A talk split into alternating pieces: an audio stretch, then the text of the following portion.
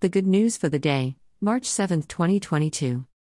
Monday of the first week of Lent, 223 Jesus says to his students, When this human child comes and reveals what he means to you, his glory, all the messengers of God, alongside he takes charge, sitting in authority for what he ultimately means, his glorious throne. Everybody in the world is at one big gathering before him. He separates them, one from another, the way a shepherd separates his sheep from his goats. He puts the sheep here on his right, the goats over there on his left. Then the decisive one, the king, says to those on his right, Come on, you, so special to my father. Take charge of the realm ready for you at the heart of the world. I was hungry, you gave me food. I was thirsty, you gave me drink. A stranger, you welcomed me. Naked, you clothed me. Sick, you cared for me. In prison, you visited me. The good folks answer, Sir, when did we see you hungry and feed you, thirsty and give you drink? When did we see you a stranger and welcome you, naked and clothe you? When did we see you sick or in prison and visit you?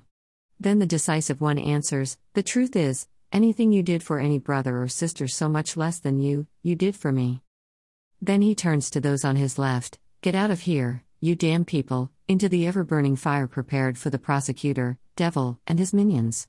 The fact is, I was hungry, but you didn't give me food, thirsty, but you didn't give me something to drink, a stranger, but you did not welcome me, naked, but you gave me no clothes, sick and in prison, but you did not care for me. They answer defensively, Sir, when did we ever see you hungry, thirsty, or a stranger, badly clothed, sick, or in prison, and didn't minister to your needs? He answers them, The truth is, anything you didn't do for anybody who is so much less, you didn't do for me. These then will go off to always being beaten down the good folks to enduring aliveness. Matthew 25.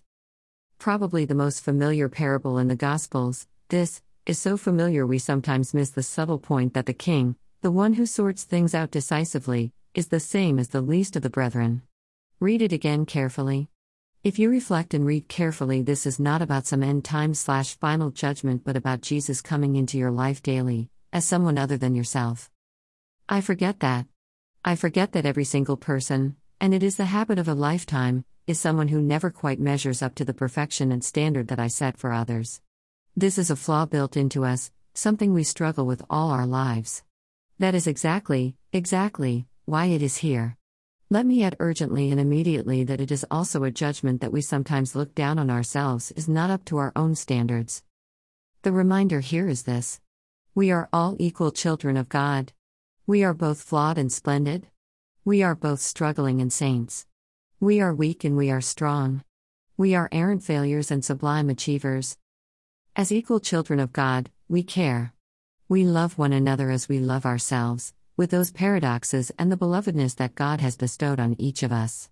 Lent urges us to find joy in that equality of mutual specialness, struggles, and care for one another.